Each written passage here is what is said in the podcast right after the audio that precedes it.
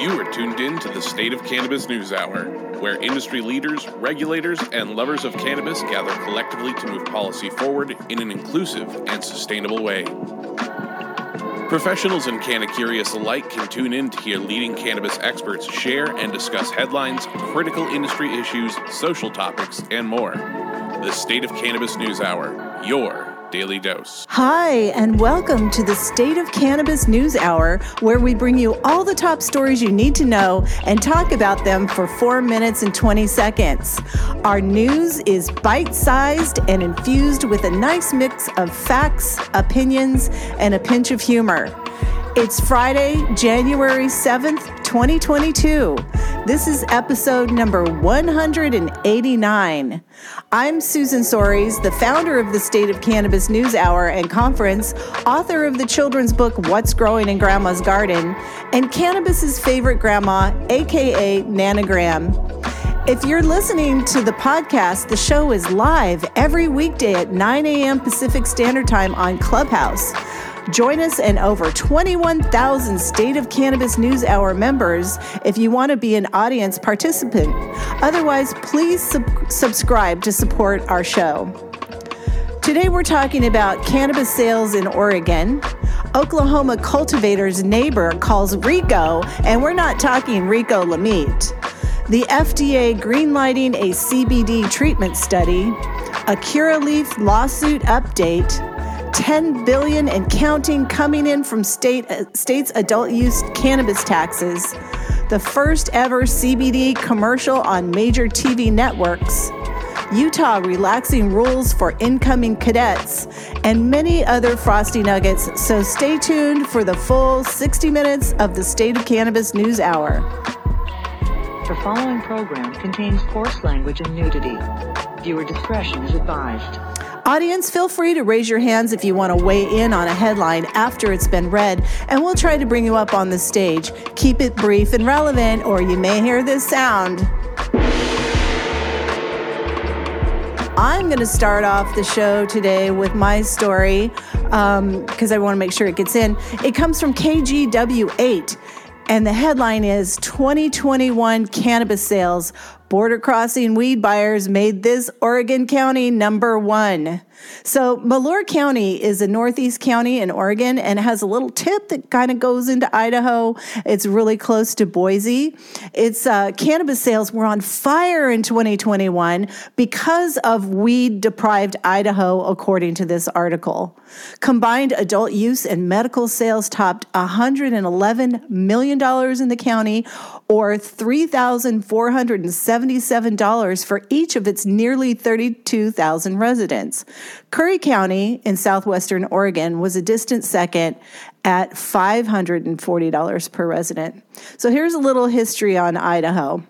In 1927, Idaho outlawed cannabis. The mayor of Boise gave this reason. The Mexican beet field workers have introduced a new problem. The smoking in cigarettes or pipes of marijuana or griffo. Its use is as demoralizing as the use of narcotics he said. Smoking Griffo is quite prevalent along the Oregon Short Line Railroad, and Idaho has no law to cope with the use and spread of this dangerous drug. Beginning of prohibition. Then, in 2013, the Idaho legislature preemptively approved a statement of their opposition to ever legalizing cannabis. State Bill 1146A, which would have legalized CBD oil for persons with severe epilepsy, passed in the Idaho legislature following lengthy and emotional hearings, but was vetoed by Governor Butch Otter in April 2015. In April, on April 16th, after a 44 to 26 vote in the House and a 30 to 5 vote in the Senate, Little signed House Bill 126 legalizing the production and transportation of hemp with up to 0.3% THC content, making Idaho the final state to legalize the crop after it was legalized federally in 2018. It's legal for Idahoans to buy cannabis in Oregon, although they can't legally take it back to Idaho. the, they may get a ballot initiative in uh, 2022, which would legalize possession. The question about this article that we have is how do they exactly know that sales are coming from Idahoans? Uh, I think it's an easy assumption, and the answer is Nichole, what do we need to do? Deschedule or bust. Yeah, that's my headline. Anybody got any comments on Oregon's sales? I feel like this happens in every state, and if you you know watch as the legalization happens in new and up and coming markets, I think that this happens. Uh, you know, it's been happening especially in places that have any southern bordering states. Oregon had a lot. I mean, and in in reality, when we're having the conversation of the adult use, it's not that hard to see when you're looking at you know the IDs coming from out of state that a lot of people are coming in you know as Canada tourists, um, and I could definitely see that being probably um, the bordering states. You know, there was a joke about uh, there was a dispensary that got opened in uh, Blythe. Uh, here in California, and uh, our running joke was it's the best dispensary in Arizona. Um, and if anybody knows uh, where Blythe is, it's actually in California. Um, so it, it, you know the the reality of that bordering state really will continue to be a, a situation until we fully deschedule or bust. Deschedule or bust. Yeah, and it's funny just- that. Go ahead. Go ahead, Jason. I just thought it was awesome that you used the language of just the tip. I put that in there just for you, Jason. I like it too. Yeah, How. We just want to see how it feels. it's been so long. All right. Up next is Nichole West. She is a cannabis business specialist, part time firefighter and cat herder, and director of operations at LB Atlantis. Her superpowers are overcoming obstacles and challenges with unstoppable energy. She's also an amazing daughter, friend, and activist. What's your headline today, Nichole? So originally, I was going to report on the snitches putting a RICO Act against some cultivators in Oklahoma. These were just some property owners that were coming and trying to utilize RICO to show that the people that were growing on this farm were growing a federally illegal substance. Uh, but I realized the article was just a little bit lackluster. So I uh, talk about something that I think is really interesting right now which is trusting today's cannabis industry. Well, there's a lot of mislabeled products, including Delta 6A, 10A, and more. Um, Want to know what Delta 6A real complicated. Uh, so what is Delta 6A 10A THC? Well, it was also known as it's also known as Delta 3 THC, and it's a synthetic isomer of Delta 9 that was developed along with some other similar compounds to establish different versions of THC that could easily avoid pa- patent problems and issues with shelf life stability. Other chemical names for Delta 6A 10A THC include Delta 3 canna- cannabidiol 2, and there's a whole lot host of other chemical names that I'm not going to go down and butcher. Um, but contrary to what some companies are saying, Delta 6A 10A is not the same as Delta 10. Delta 6A 10A products are often mislabeled as one form of Delta 10 or Delta 6, neither of which is accurate. Whether this is due to incorrect label, lab test results, inco- incompetence, or the company's on the company's part, or an intentional false advertising remains to be answered. As devoid of sense in the situation, the main thing to focus on is that if you do feel like you want to give Delta 6A 10A THC a try, at the very least, don't buy it from companies that are promoting it as Delta 10 or Delta 6, or anything other than the chemical names that have been listed above. Delta 10 THC is a synthetic crystalline compound formed when certain chemical catalysts are applied to Delta 9 THC, moving the double bond over the 10th carbon chain. Delta 6, another synthetic isomer, is quite potent, but not yet being used in products, and it's not the same thing as Delta 10, 6A 10A either. Okay, so what exactly what is going on with all of these cannabinoids? It's decent questions, fake lab tests, and mislabeled products as part of these problems. So now back to the subject of mislabeled products and incorrect or completely falsified lab There are narrative being played out in the media just because from the 2018 Farm Bill provisions that any cannabis product that contains less than 0.3% delta 9 THC is legal regardless of what else is in it. Well, when it comes to minor cannabinoids, THC isomers, can- cannabinoid analogs, and so forth, most of them are actually illegal, regulated under the Federal um, Analogs Act, as mentioned above. Obviously, pointing out the legality of a product is not uh, if it's not legal at all, is not the best business strategy. So, to be able to continue pushing said products, the story is perpetuated that they are permissible by some type of legal loophole when that's just not the case. Since these products are illegal and no and there are no standards in place to regulate them, a growing number of companies resorting to some unscrupulous means to provide lab results in an attempt to validate their black market products. Real legitimate lab testing is the backbone of any cannabis market, and all products sold at licensed dispensaries are required to undergo testing from a state uh, accredited facility to confirm the levels of cannabinoids and terpenes, as well as to test for heavy metals, mycotoxins, residual pesticides, microbials, and any other unwanted con- contaminants. Now, this is a bit of a, a, pain point that I've been going over regularly conversation of Delta 8 and all of these other isomers that are on the market.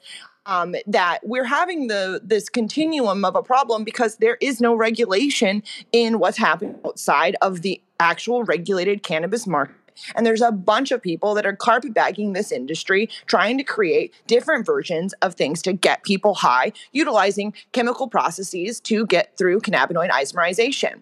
Now, I definitely want to make sure that people are aware that this is happening.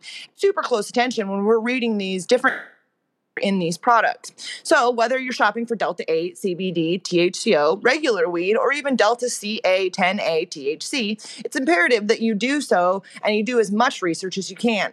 You'll be inhaling these compounds straight into your lungs. So you want to make sure that they're as clean and safe as possible. Don't blindly trust companies selling to you. Obviously, they're more concerned with their bottom dollar than your health.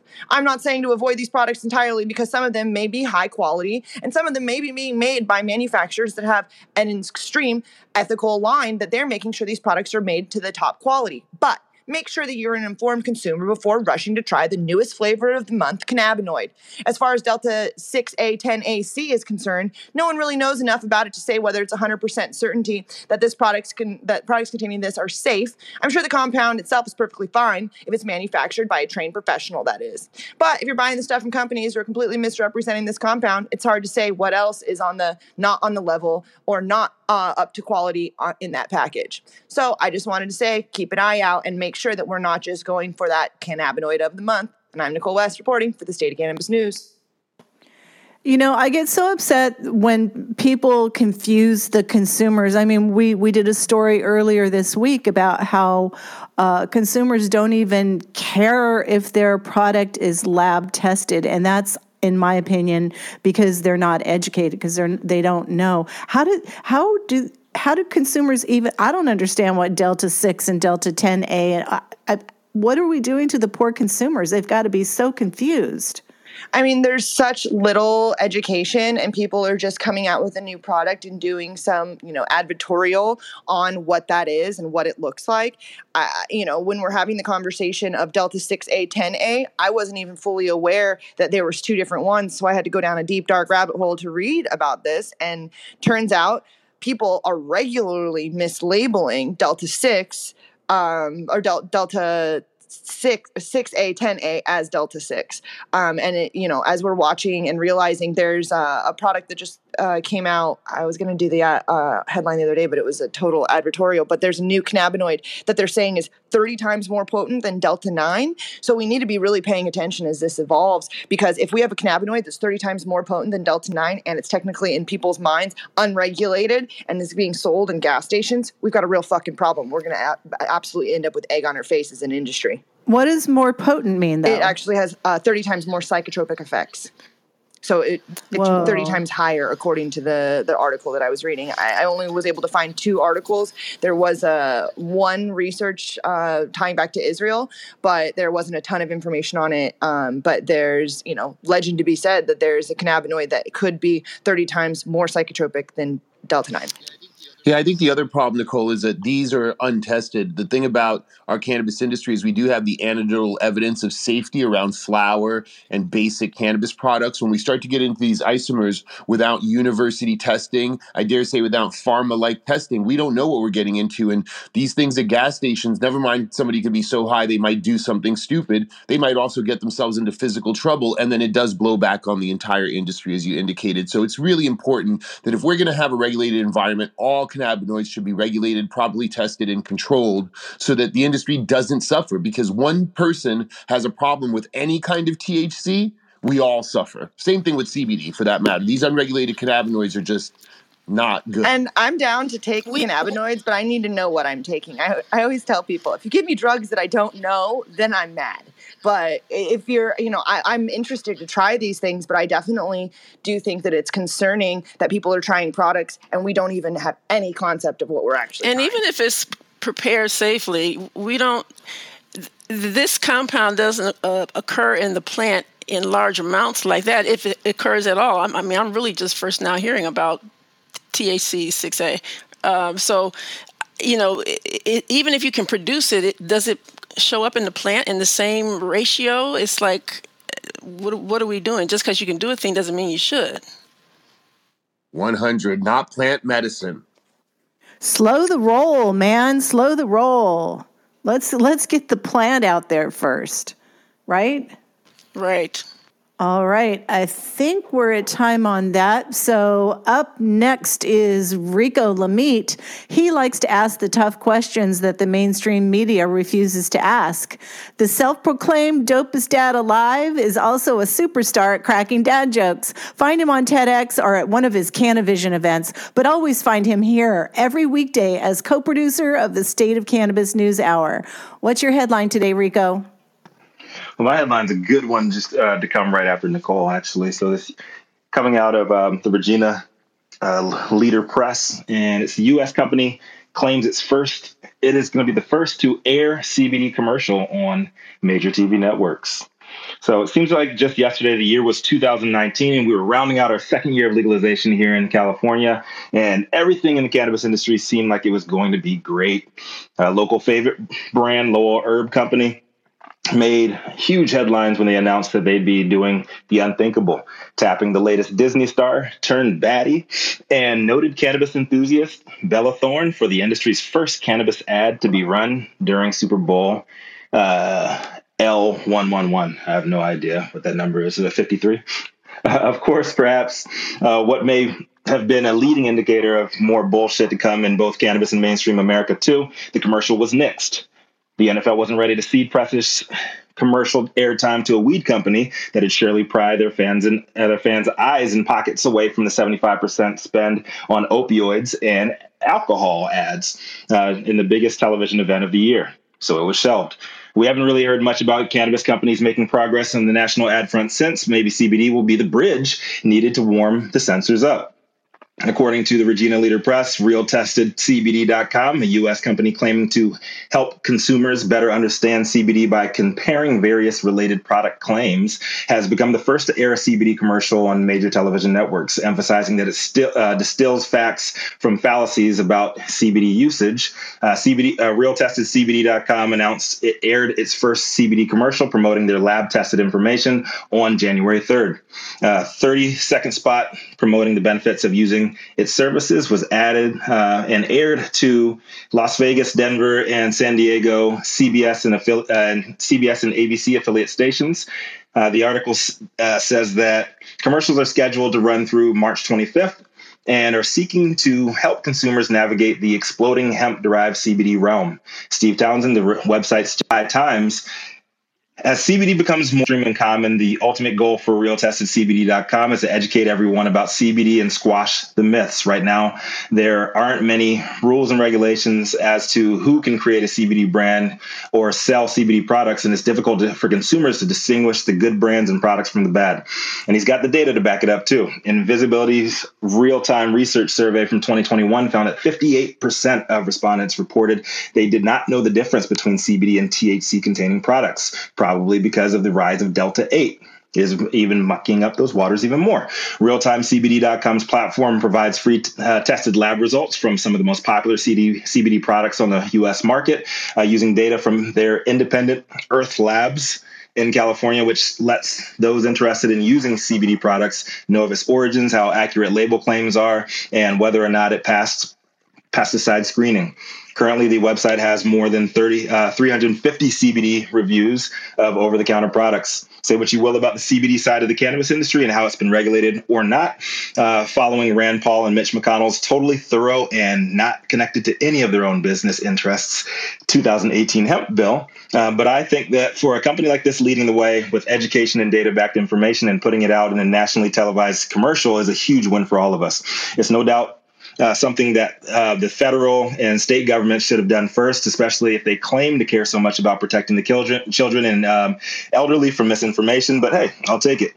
Maybe we'll be able to see a Bella Thorne weed ad being run during the Super Bowl sooner than we think. And maybe it'll be twice as good as the original Lowell ad was back in 2019, featuring um, just Bella Thorne. Maybe this one will be co starring her new bestie, Abella Danger. Maybe.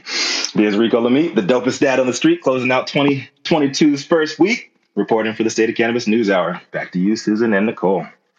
I didn't know who Bella Thorne was at all until I went to a party at her house in LA and it was fucking crazy. And I was like, who is this person? And I Googled her. Um, I, it's it's interesting that she's so famous. I had no concept. I didn't know who she was until um, I was tapped to help her throw a cannabis uh, sponsored party at Coachella uh, three years ago either, but uh, pretty fucking big.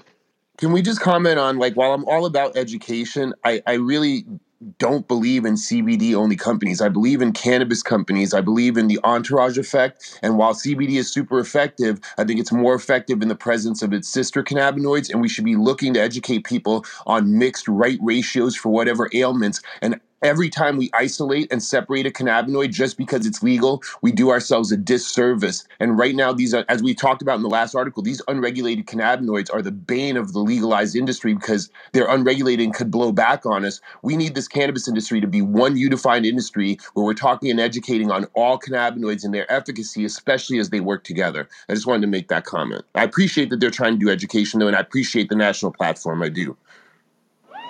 Yeah, Gee. Amen. And good to have you back, Gee, too. Welcome back, brother. Thanks, fam. Go ahead, Chemo. You got the last word. Oh yeah, I was just gonna say I was at that same party as Nichole, and I got at her house, and I got drugged with GHB. Shit was wild. Kind of sucked. That was that was That's a it. crazy party. Uh, all right. Well, speaking of crazy parties, up next we have Mr. Jason Beck. Jason's the longest running retailer in cannabis U.S. history and a crazy party himself. The cannabis industry's very own Kaiser Brose. What do you have for us today, Jason? Oh, thank you so much, Nichole. Today, my uh, story comes out of Oklahoma, where everything may not be okay on the horizon. My headline reads The second petition filed to legalize recreational cannabis in Oklahoma. Oklahomans could see uh, on, on the ballot this year competing state questions to legalize adult use cannabis. A second initiative uh, petition to legalize adult use cannabis in, in, in Oklahoma for anyone 21 years or older was filed Tuesday with the Secretary of State's office. Campaign spokeswoman Michelle Tilley said that this measure is a new version of a recreational cannabis initiative petition she helped with two years helped with two years ago. That petition, State Question 807, did not make it on the statewide ballot party because uh, because the start of the COVID 19 pandemic made it difficult to collect signatures. More GOP lawmakers proposed bills to ensure doctors serve on Oklahoma's Healthcare Authority Board. This is an effort that, that started several years ago, but has grown, she said. We have a broad coalition of Oklahomans, small business owners, small growers, users, and criminal justice reform people as well. Similar to an initiative uh, petition filed in October by Oklahomans for responsible cannabis action, the latest proposal details a framework for adult use sales, uh, seeks to impose a 15% excise tax on adult use sales, and includes a criminal justice element that would make a, a new law apply retroactively, which would allow some drug offenders to have their convictions reversed and records expunged. Tilley estimates about 60,000 Oklahomans could be helped by the criminal justice reform systems in the petition. But there are some differences between the two proposals. The most recent petition, which would appear as State Question 820, um, if it qualifies for the ballot, proposes statutory changes to existing state law. If approved, the governor and state lawmakers could modify the adult use marijuana laws through the legislative process. And uh, more, uh, seven Oklahomans among those arrested uh, over January 6th attack on the U.S. Capitol. Um, that's different from the SQ 807 uh, petition Tilley helped with in 2019, which proposed a constitutional amendment to legalize recreational cannabis. Things changed quickly in the marijuana industry, and the Oklahoma legislature has been addressing some of those changes. Tilley said, "We feel pretty satisfied that this should be statutory so that it can come up alongside the, the medical program and things can be changed and, and adopted as they need to be versus putting it in the Constitution, which would obviously make that a lot more difficult, Tilley said. State question 788, which voters passed to legalize medical cannabis, was a statutory question. The recreational or adult use uh, marijuana petition proposed by Oklahomans for Responsible Cannabis Action, which would appear on the ballot as State Question 819, seeks to amend the state's constitution. If approved, it could only then be altered through another statewide vote of the people. However, Oklahomans for uh, Responsible Cannabis Action Director Jed Green said there are parts of SQ 819 that give lawmakers some leeway to make statutory changes. Well, I'll tell you what, giving lawmakers the ability to make statutory changes doesn't always mean that they're going to happen, as we can all see in California. And also, too, I'm not that big of a fan of the bill, mainly because of this 15% excise tax, which we already suffer here in California, and Oklahoma cannot withstand a 15% excise tax. And this is Jason Beck reporting for the State of Cannabis News Hour. I don't know. Have you seen how cheap weed is in Oklahoma right now? Like, there's literally they're selling eighths of flower. I saw at one of the like better stores in Oklahoma, they're selling eighths of flour for eleven dollars, like the high end flour. Um, so I mean, and, and, when I say high end, I mean high end for Oklahoma, but still, n- nonetheless, the, there's there's I've seen ounces of flour going out at the s- store level after everything at under a hundred dollars. Um, so I I would maybe disagree that they can't afford it, but uh, that's just my opinion because of how saturated that market is. Is, is Oklahoma the, tax is way too high? Is Oklahoma going to be the new Oregon with prices? They beat Oregon. They they they they uh, literally doubled down on Oregon's race to the bottom. And a lot of people are a lot of people are saying now. I have not had Oklahoma weed, so full disclosure. But a lot of people are saying that Oklahoma weed is fucking fantastic.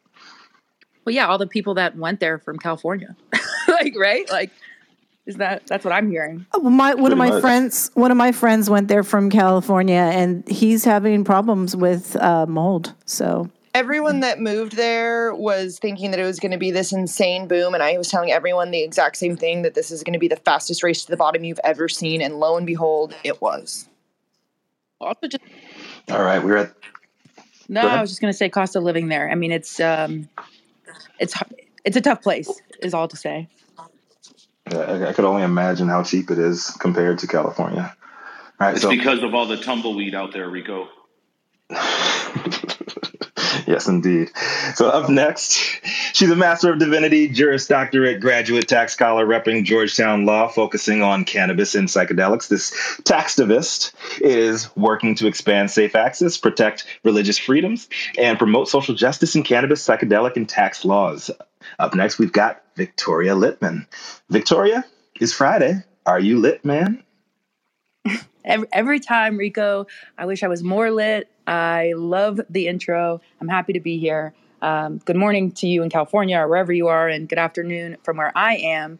My story today comes from the Coshocton Tribune, and the headline reads 38 companies want Coshocton Medical Marijuana Dispensary. I'm probably butchering the name. I hope someone will come up from Ohio and let me know how it's actually pronounced. Um, but the article talks about the recent release by the Ohio Board of Pharmacy of all the names and addresses for the almost 1,500 applications that they received for 73 dispensary licenses, which will be awarded in the coming months. Um, despite the 1,462 applications, there were only 230 entities that submitted these applications, and 16 of those entities submitted more than 10 applications each. Um, with applications costing $5,000 a pop to Ohio and more to their lawyers per application, it's clear that this is a pay to play reality where more money gets more chances at being picked. Um, Coshocton, Ohio, is a county towards the middle of the state with a population of only 36,612 as of the 2020 census, and, and is part of a larger district which includes two other counties, um, which together receives the fifth greatest number of applications in the state. There were 101 of them. Uh, 38 of those 101 were for the county of Coshocton.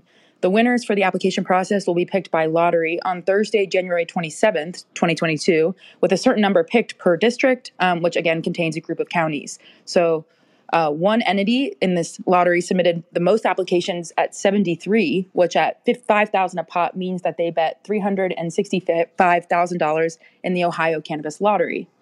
According to the article, only one of the 101 applications for a dispensary in the district, including Coshocton, will add to the one existing dispensary there, which was recently sold, sold to an MSO. The old owner of the recently sold dispensary is quoted in the article. He said, Our thought was that if we can take this one and apply for more and get two, we could be helping more people than we could with just the one store. And thus continues the vicious boof cycle created by this pay to play framework, where in order to be able to afford to expand and compete for more licenses, you have to sell your initial license. Another interesting note from this story is the video rental to cannabis dispensary pipeline in Ohio. All of the Coshocton companies that applied listed the exact same address of a closed family video store as their site, and other closed family video locations accounted for 43 applications in Dayton, 32 in Springfield, 31 in Tiffin, and 27 in Delphos. The article says that 10 family video locations were each listed as the site in 20 or more applications. So that's what I have from you from Ohio this morning. At this point, I just can't believe we're still dealing with these bullshit lotteries and legislating for scarcity. And I'm so frustrated when I think about how, mon- how much resources and energy are getting sucked into a lottery in Ohio, which we know will never be a national leader in cannabis cultivation. Um, so, anyone from Ohio in the room who wants to weigh in, I'd love to hear from you thoughts from any of my fellow correspondents uh, on you know bullshit lotteries, licensing, anything you want. I'm Victoria Litman, State of Cannabis News Hour. When people sub- when entities submit more than one application, are they changing information on their application so there's something different about the application, or is it the exact same application being submitted multiple times? I mean, my impression from reading this, and I haven't looked at the Ohio regs, is that um, it's uh, probably the same. I mean, if it's the same entity, it's the same same business, but you're just paying for another like. I mean, I'm not sure anyone else have thoughts on that. I think you can commit. I can. I think it can be the same because it's a lottery. So you're just putting a whole bunch in a metaphorical bucket and picking one out. Although I know Nichole said it used to be an actual bucket um, some places. So, but my impression is it can be the same. In a lot of states and cities, it can't be the same. But I'm curious to see what this one actually uh, how it was written. Jaja is up from the audience. You get the final word. We're at time. I just like to say that, good morning. I just like to say that that's worse than what's going on in Arizona because we had 1,506 applications that went in for 26 social equity licenses, and we had MSOs putting in 300 applications. So we know what that lottery mess looks like legislating for scarcity and it's bullshit and we should be like revolting against it. Thanks for the input. All right. Uh, we have reached the half hour mark in the show, so we're going to quickly relight the room. You are tuned in to the State of Cannabis News Hour, your daily dose. The thoughts and opinions expressed in the State of Cannabis News Hour are those of the individual speakers, not those of any other speaker of the State of Cannabis or its members. The statements made in the State of Cannabis News Hour do not constitute legal or accounting advice, and State of Cannabis and its speakers make no representation regarding the legal status of any substance in any country, area, or territory or any other authorities. The views expressed in this room do not establish any fiduciary relationships. The sponsorship of the State of Cannabis News Hour do not imply or constitute any endorsement by the State of Cannabis or the expressions of any of the opinions whatsoever on the part of the State of Cannabis or any of its speakers. Viewer discretion advised. Let's keep smoking the news. And up next, we have Guy Rocourt. Guy is a legacy legend turned legal when he became the co founder and president at Papa and Barkley. What do you have for us today, Guy? Thanks, Nichole. Good morning, uh, good morning, Susan. Good morning, Rico. My article today comes out of Popular Science.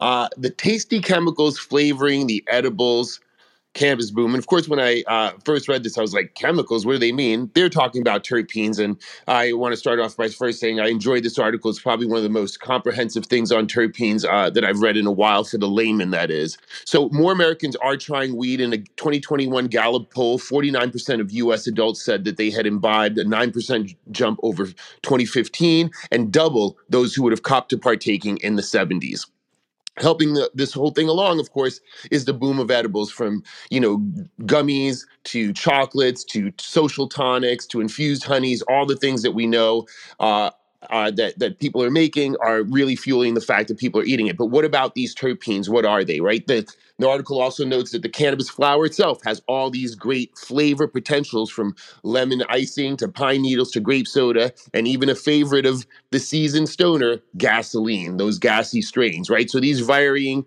uh, terpene compounds that make what cannabis products smell and taste like, often, of course, you know, drive the feeling, right? Terpenes, affectionately known as terps, are the rising stars in the cannabis industry as folks uh, start to understand what they do. Um, Emma Chasen uh, had a quote that I like to similar a similar quote that I like to say: "Cannabinoids are the engine of the cannabis experience, and terpenes are more like a steering wheel." I often say cannabinoids are the uh, t- cannabinoids are the engine, and uh, terpenes are you know the steering wheel yeah i mean it's basically the same quote um, but that is the best way to think of it you all it's like thc cbd and those ratios have an effect but what really tweaks that effect and makes it pointed to ailments, whether it's uplifting, whether it's sedative, or whether it's something in the middle, really have to do with the terpenes. We're only just starting to crack that. And because federal prohibition has hampered such research, you know, weed bound terpenes are still fairly uh, hard to come by in terms of that data, right? We do know simple things like linalool, which is present in lavender, has a, a sedative effect and, and anxiety relieving effects uh, because as lavender and that smell does, the olfactory concept of terpenes is real in that, you know, when you smell limonene, for instance, it's uplifting. Citrus is an uplifting smell. And when it's uh, you know, imbued in cannabis, we've seen similar effects. Most of that is anecdotal because we really haven't gotten that federal research done.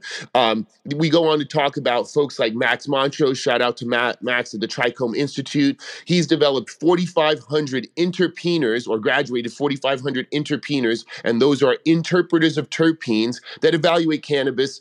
Uh, samples basically on their terpenes and what they do much more than potency the effect uh, and and this is similar to like you could have a caffeine pill but you could drink a latte or you could have moonshine or you could drink any number of spirits vodka or mezcal and those all have different effects. Well that is not about the potency of the alcohol it's about the terpenes in the alcohol or in our case the terpenes in cannabis right? So this is a great thing. Um, i don't think i have time to go through all the great terpenes they they listed uh, whether whether it's limonene uh, that is also found in citrus fruits and t- typically on uplifting, or linalool, or pinene, or myrcene, and all the ones that we've come to love. You know, uh, myrcene being found in mangoes and such, but I suggest that everybody who wants to get a better sense of cannabis and start to frame their mind to a find these taste points and start to maybe take a terpene journal where you use your different products and when you can taste these terpenes, see how they affect you. See if the tangy really is uplifting. Now, cannabis is a spe- is specific to each user, so your you know your results might vary and tangy might be sedative to you for whatever reasons. But I would say trust your nose. And lastly, not in the article, a personal statement when something is strain specific, that means the terpenes are driving the flavor. So when you go out and get these edibles, look for things that actually have terpenes driving them, hopefully terpenes that are coming right from the extract, you know, so that it's like, oh, this is a tangy strain, and all these terpenes that are normally associated in that flower are driving my gummy, driving my chocolate, driving whatever edible that might be. Um, I think that brings you closer to the flower and closer to plant-based me- plant-based medicine. That being said, there are a lot of providers that are putting, you know, uh, outside of cannabis terpenes to flavor their stuff. Well, what are those terpenes and how do they make us feel? The flavor of your edible could literally be determining how that edible makes you feel. In any case, I am Guy Roquette reporting for the state of cannabis. Uh, I'd love to hear what folks think. Thank you, Guy, for that beautiful report. I suggest everybody click on that link and read the article, but we've got a lot of news to cover, so let's keep smoking the news. Definitely a great story, Dee. Thank you for that one. So she's the co-founder of the International Cannabis Bar Association, Badass Canna Mom, and believe it or not, Vocal experts have said that she's like a human saxophone siren, reading cannabis news headlines each time she's on the air. Coming up next to the stage is Lara DeCaro. What you got for us today, Lara? You're so funny, Rico. Thanks for that. Uh, well, it's all about the, the tip and, and how it makes you feel. Adequate protection today, isn't it, guys? I, I'm sensing a theme. Um, my my story today is a follow up on the Curaleaf it, a drama. Um, it is uh, marijuana giant Curaleaf settles 10 lawsuits over wellness drops tainted with THC. It's by Mike Rogoway out of the Oregonian. Um, he is, uh, he starts out one of the nation's largest marijuana companies has settled 10 lawsuits over their select drops sold in Oregon that were contaminated with, quote, a jumbo dose of THC. Um, this links actually to another article that he wrote back in October. Um, where he notes it sent several people to the ER and left one person hospitalized. If you go down the rabbit hole, it looks like that dose of THC per suggested serving was roughly 30 milligrams. So hold on to your hat. Um, he says, "What you know? Well, you, you ordinarily, as a lawyer, I need to point out, you ordinarily can't contract someone to stop testifying in court against you or reporting you to the authorities. The terms of most settlements are confidential intentionally, um, but apparently, this one Idaho resident from the tip um, was uh, was paid fifty thousand dollars to settle his case, and he went to the ER. He said he wanted the terms of his deal to be public to raise awareness about the incident, according to the author of the article. Uh, it's not sure if Curaleaf had tried to keep that one under wraps, but all of the other ones have remained confidential. Uh, apparently, this gentleman who was accidentally dosed said he, Curaleaf has also not yet apologized to him. At least four other people reported going to the emergency room after using these drops. Um, one newly filed case, the author points out, alleges an Oregon man died as a result of consuming the THC drops. Although the author is careful to point out at the time of his death that this, which happened weeks after the incident, he was also infected with COVID. So, on the terms of the other nine contracts or, uh, I'm sorry, settlement agreements were not disclosed, and all uh, several cases remain unresolved. Uh, Curaleaf allegedly sold hundreds of the mislabeled products through their Oregon retailers last year, and the OLCC is still investigating four months later. Um, Curaleaf did not want to uh, respond to this article apparently in time, um, and they have just declined to actually specify in the public eye just how it made this mistake or whether it has held anyone accountable at the Home Office. Um, it's an interesting article. It's just a quick update on things going down in, in Oregon. My name is Lara DeCaro, reporting for the State of Cannabis News Hour, and I'd love to hear if anybody has any thoughts on that my personal opinion is every time I've ever hung out back in the day with the select people, because this is a select product that's owned by Curaleaf, uh, they've been hot ass messes, partying way too fucking hard, and not taking any of the shit that we're doing very seriously. Uh, and just my personal opinion, uh, this was negligence. Oh yeah, I mean, yeah. So they're settling multiple suits, but yeah. So, so is, so is this going to be technically the first official cannabis related death on the books? No, no, no, Omar, Omar, did you want to weigh in? Oh yeah, I mean, I think this signals uh, the emergence of pr- strict products liability lawsuits and. In strict product liability, you know, it doesn't matter whether somebody's negligence or intentionally did it or not. You know, the company and everybody in the supply chain is responsible. Right. And so, mm, yeah, I'm also curious how insurance yeah. treats this. It's going to be a really big deal to see how in- their insurance actually plays out with this. Good luck. So is that going to be is that going to be the prohibitionist new tactic? Is just because weeds in anyone's system, they're going to say that they died from it now? It's like yeah, COVID. Yeah, I had yeah I had to Thank you, Rico. defend that claim in a personal injury years ago. All right. Well, thank you so much for that story, Laura. Um, oh, Whoa, the PTR has gotten so changed right now. Hold on. Uh, okay, yes. Up next, we have Christopher Smith. Christopher Smith is the communication strategist and the publisher of the American Cannabis Report. What do you have for us today? Happy Clubhouse birthday, Christopher. Isn't it funny that we've been on here a year already and how much has gone on? Quite amazing. Uh, good morning. Uh, thank you very much for the for the intro, Nichole, and good morning, Susan and Rico. Um, my story today is uh, is fairly straightforward, but a good one from the Canadian publication, the GrowthOp. U.S. FDA greenlights critical, uh, clinical trial focused on treating opioid addiction with CBD. Uh, quote, the U.S. Food and Drug Administration has approved a clinical trial for CBD based drug to treat opioid use disorder. Ananda Scientific, which operates out of Col- uh, California and Colorado, announced that Nantheia ATL5, that's their product name, uh, will be studied at the Jane and Terry Semel Institute for Neuroscience and Human Behavior at um, the University of California, Los Angeles, UCLA. Um, Ananda Scientific is an interesting uh, company, kind of like a pharma company really. Uh, it's hemp focused company. It's conducted more than 10 studies in the last five years, has seven patents has trials ongoing or planned for neuropathic pain, opioids, diabetes, schizophrenia, inflammatory bowel disease, PTSD, and cardiovascular disease. They, they show seven key personnel on their website and eight board members, and only one of those 15 men and women does not have an advanced degree. The rest have up to four, including PhDs. Um, as for the Semel Institute, you may remember Terry Semel. Um, he was the head of Warner Brothers for years, and then he took took the lead role at uh, Yahoo uh, before he got run out for making too much money. In fact, he made so much money that now has an institute in his in his name at UCLA, and he's still alive. Um, the Semel Institute is highly integrated with UCLA David Geffen School of Medicine Department of Psychiatry and the Resnick Neuropsychiatric Hospital. Um, and Resnick uh, was a billionaire. He was the founder of Pound Wonderf- POM Wonderful and Fiji Water. Uh, so if you want to follow the money in LA, you just look on the buildings at UCLA.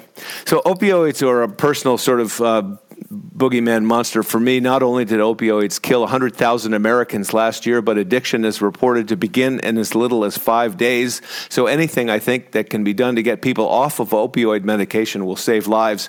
Among the studies that are indicated in the article, um, are uh, 2000 uh, well, last year's study, set to publish in the Journal of Applied Health Economics and Health Policy, that found that legalizing cannabis has led to a marked decline in the volume of opioids descri- uh, prescribed across Canada. And the study found that le- following legalization, total monthly opioid spending by public payers fa- fell from $267,000 per month to $95,000 per month, so almost two thirds uh, reduction, and that the average dose also declined from 23 milligrams to 4.1 milligrams, so a an 80% reduction. And I think all this is great, of course, to reduce opioids. But uh, does anyone know in the room whether uh, the Canadian healthcare system pays for cannabis as medicine? Otherwise, this is coming out of pocket.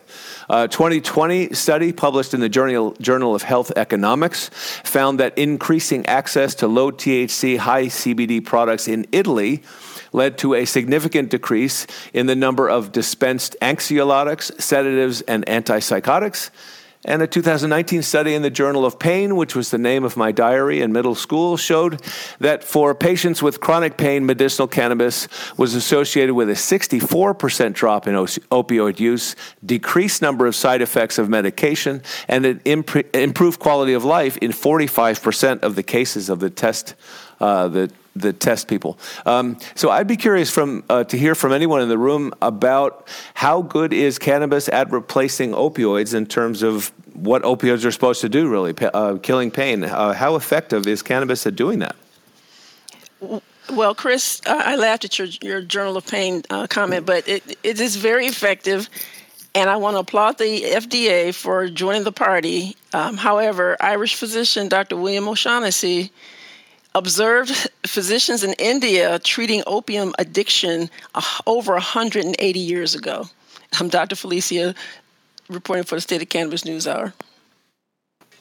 Yeah, you know, there's a. I have to just mention Dr. Eidelman, who's on Cahuenga. He's been a pot doc for a while, but part of his practice was also helping folks in Hollywood get off opioids using cannabis. And this is going back. I mean, when I first started in the game back in the mid '90s, you know, so there's a lot of folks that have been doing it. You know, I appreciate the formalization of it, but like, yeah, it, it's it's to me pretty clear that cannabis can offset the use of some of these heavier pharma things. You know, I you know what I think is really interesting, um, and I'll be really quick, Susan. It's just how we look at education in the space of cannabis, which is very important. It's important to have doctors, lawyers, and educated people's. But uh, what what what Guy and, and I think what Dr. Felicia have, have pointed out so eloquently is that a lot of this industry and the medicine is not founded in what is a traditional American Western academic education. Agreed. So our next correspondent does it all. Not only is he the founder of a boutique transactional cannabis law firm, a legal publisher, author, ganjier, but also a, a practitioner of high style Brazilian jiu jitsu. So you better not fuck up the rotation around this guy, or he will fuck you up. Omar Figueroa, what you got for us today, my brother? Hey, happy Friday. My story is from Fox 13 Utah by Ben Winslow. The headline is New Cannabis Guidelines Issued for Utah Police Cadets. The agency that certifies and disciplines police officers in Utah will no longer put a waiting limit on cadets who apply to be emergency dispatchers if they've used cannabis in a place where it's legal. But cadets who want to become gun carrying officers will still have to wait at least a year from the last time they used. Quote, as this becomes more prevalent, people choose it for pain over opiates. Frankly, in my opinion, it's a better choice. End quote, said Draper Mayor Troy Walker, who serves on the council. But Davis County Sheriff Kelly Sparks said the overall issue was more about their obedience to the law. Currently, Post draws a line in the sand for police officers and cadets on medical cannabis, which is legal in Utah, because the agency looks to federal firearms laws. The Utah State Legislature has repeatedly said it intended medical cannabis to be treated like any other prescription drug. It's illegal to use while high, but it should not be a barrier to employment. More legislation may be coming to clarify medical cannabis for first responders. The council voted to accept a new policy for emergency dispatchers who do not carry guns. So I feel that the one year ban on exercise of Second Amendment rights by law enforcement officers is ludicrous. Federal law does prohibit users and so called addicts from possessing or utilizing scheduled one controlled substances such as cannabis while possessing firearms, but the constitutionality of this legislation under the new interpretation uh, of the Supreme Court of the Second Amendment has yet to be determined. This one year time frame is arbitrary. Past cannabis use is practically undetectable after 60 days. So, why should honest cadets who admit to use a year ago be punished for their honesty? The headline is New Cannabis Guidelines Issued for Utah Police Cadets. This is Omar Figueroa, lawyer, author, and Ganjier instructor, reporting from Sonoma County for the State of Cannabis News Hour. Yeah, thank you for that, Omar. I was going to ask, what? How did they come up with this one year limitation? It, it's so unrealistic. Only the honest cadets are going to be Yeah. punished by this. You know, like in the military, they were like, just don't be honest. And that's how you get some of the recruits you get, though. But don't you think it's pretty progressive considering it's Utah cops? I think that they can't find enough qualified candidates, so they're you know in their mind loosening their standards, but really modernizing and updating them. Just because you know most people are curious over cannabis, it's a superior substance to alcohol in every way, in my opinion, and so th- there's no question that lots of people are curious about it. Shaun, This The was the one have thing the- Texas got right because we have we Texas made a new ruling for Second Amendment rights last year when Governor Abbott was just defying everybody, and it protected basically if you're a veteran, law enforcement, whatever, it protected your right for Second Amendment, and even if you consume cannabis in the state of Texas, which you would think we would have been the last to do it. Well, Shaun, thank you so- so that headline. That was uh, very interesting, Omar. Um, super uh, interested to see how this actually affects Utah big picture. Um, and I'm actually really more interested to see what the church thinks about it.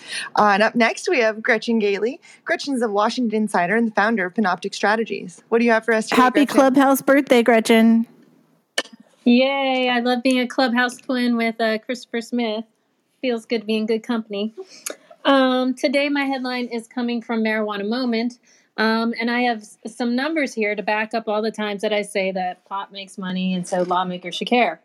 Uh, the headline is States have collected more than $10 billion in adult use marijuana tax revenue, report finds.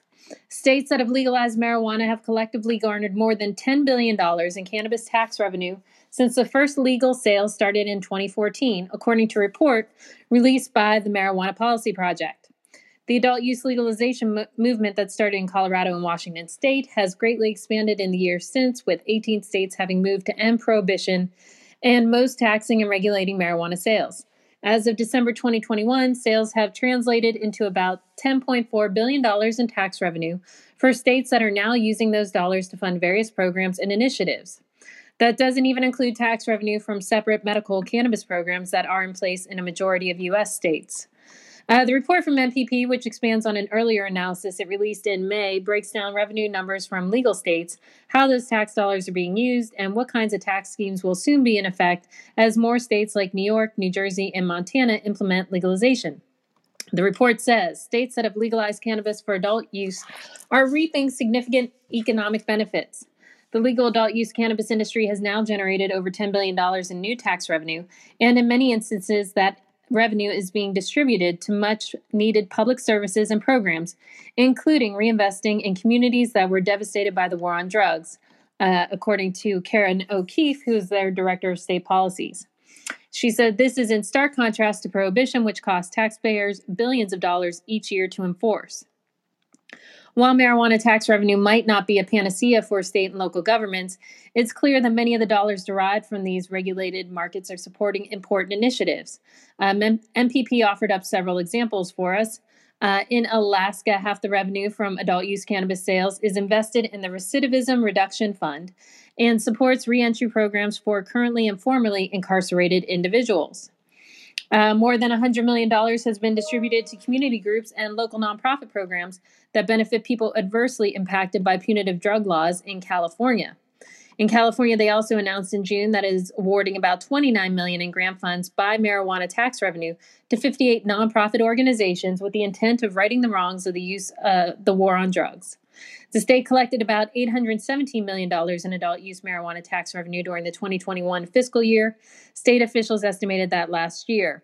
That's 55% more cannabis earnings for state coffers than was generated in the prior fiscal year.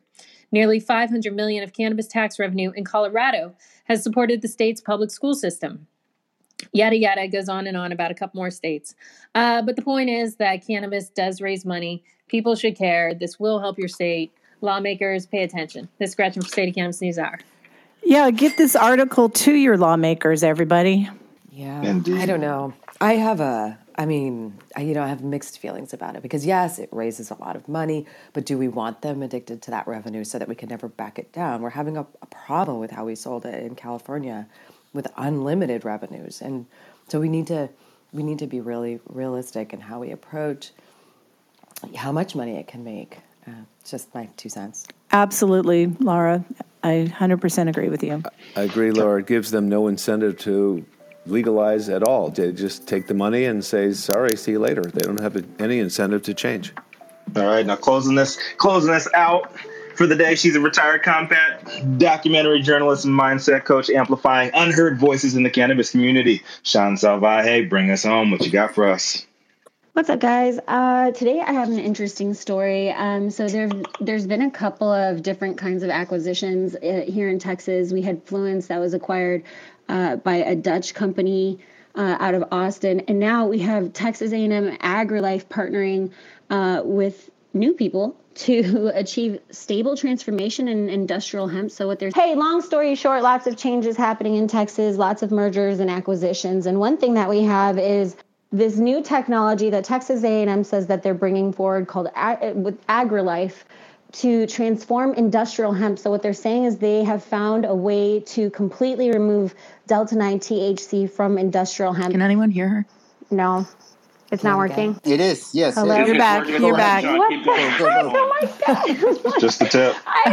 Bring it home, Shaun. Bring it home, Shaun. The reason why I wanted to do the story, why I got my eyebrows raised, and I highly encourage you to check it out, is because we talk a lot about uh, the pollination, industrial hemp, cannabis, Delta 9, and hot hemp. What does it all mean? Bringing the two industries together. And I wanted to see what everybody had to say about that. So we have one minute left. And I'm going to be quiet since I am jumping in and out of the matrix. We have a few seconds if anyone wants to weigh in. I just Go, want to see a picture of Shaun with her eyebrow raised. I think that's my That's only next- picture, isn't it? saying this new technology if you read this article this new technology that texas a&m has figured out how to completely eliminate delta 9 thc from industrial hemp so it's definitely worth investigating We've got several audience members with their hands up, but uh, you know, maybe we get a room on this. We have reached the top of the hour. We've reached the end of the week of the first week of 2022. That was a really great show. If you missed any of it, make sure you catch the replay or find us anywhere you get your big your your podcasts. Thank you so much to all of the correspondents for digging through the headlines and bringing us just what we need to know. Thank you, Nichole and Rico, for co producing the show with me. And thank you, audience, for making the State of Cannabis News Hour the stickiest show here on Clubhouse. Rest in, rest in peace, Sidney Poitier. You've been tuned in to the State of Cannabis News Hour, where we collectively move policy forward Are you in fucking inclusive serious? and sustainable way. I had no idea. Start Yep. your morning on a Amen. high note What a- what a legend. Every weekday What a at legend. 9 a.m. Pacific This time for you. the State of Cannabis News Hour. Your Such a daily gift, dose. such a gift.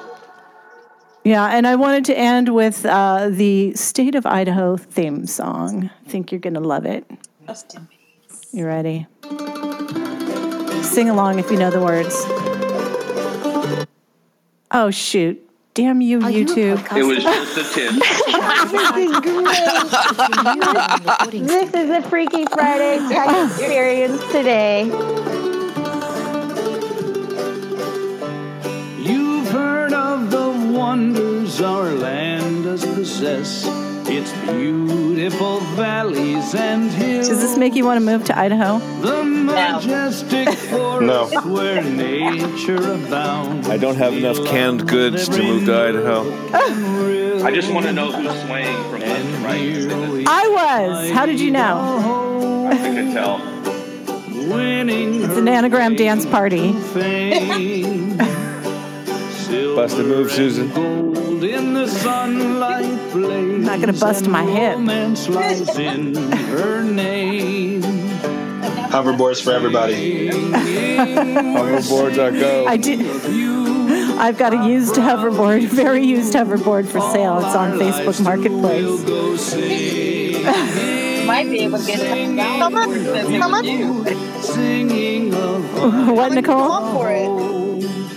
Go for it. You know, I, actually, I might hang on to it. It might, uh, you know, have some sentimental value someday. I think you should all get that. It's a great idea for our next fundraiser. Yes.